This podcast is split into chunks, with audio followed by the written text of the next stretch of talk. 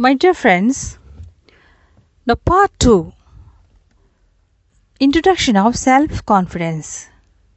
You can do it if you think you can. You can do it if you think you can. Building your three legged stool.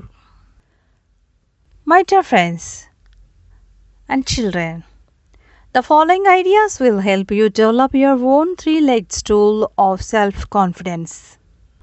Number one, focus on interests and activities that you enjoy and do well. Could you do these things better with a little extra work and practice? If so, take the time. You will feel better about your skills and yourself. Number two, focus on what is good and special about you. Focus on what is good and special about you. Young people tend to be critical themselves, always checking how they look and wishing they look different. Notice your best qualities, physical and otherwise. Number 3. Look for new ways to act more responsibly.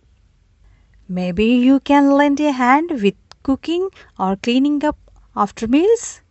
Perhaps you can read to a young child or help a neighbor with cleaning work. You might volunteer in the community. Make the extra effort. You will feel good about yourself and people will appreciate your help. Number 4. Believe in yourself and you will be on you will be on your way to great success. Your attitude is one of the keys to self confidence.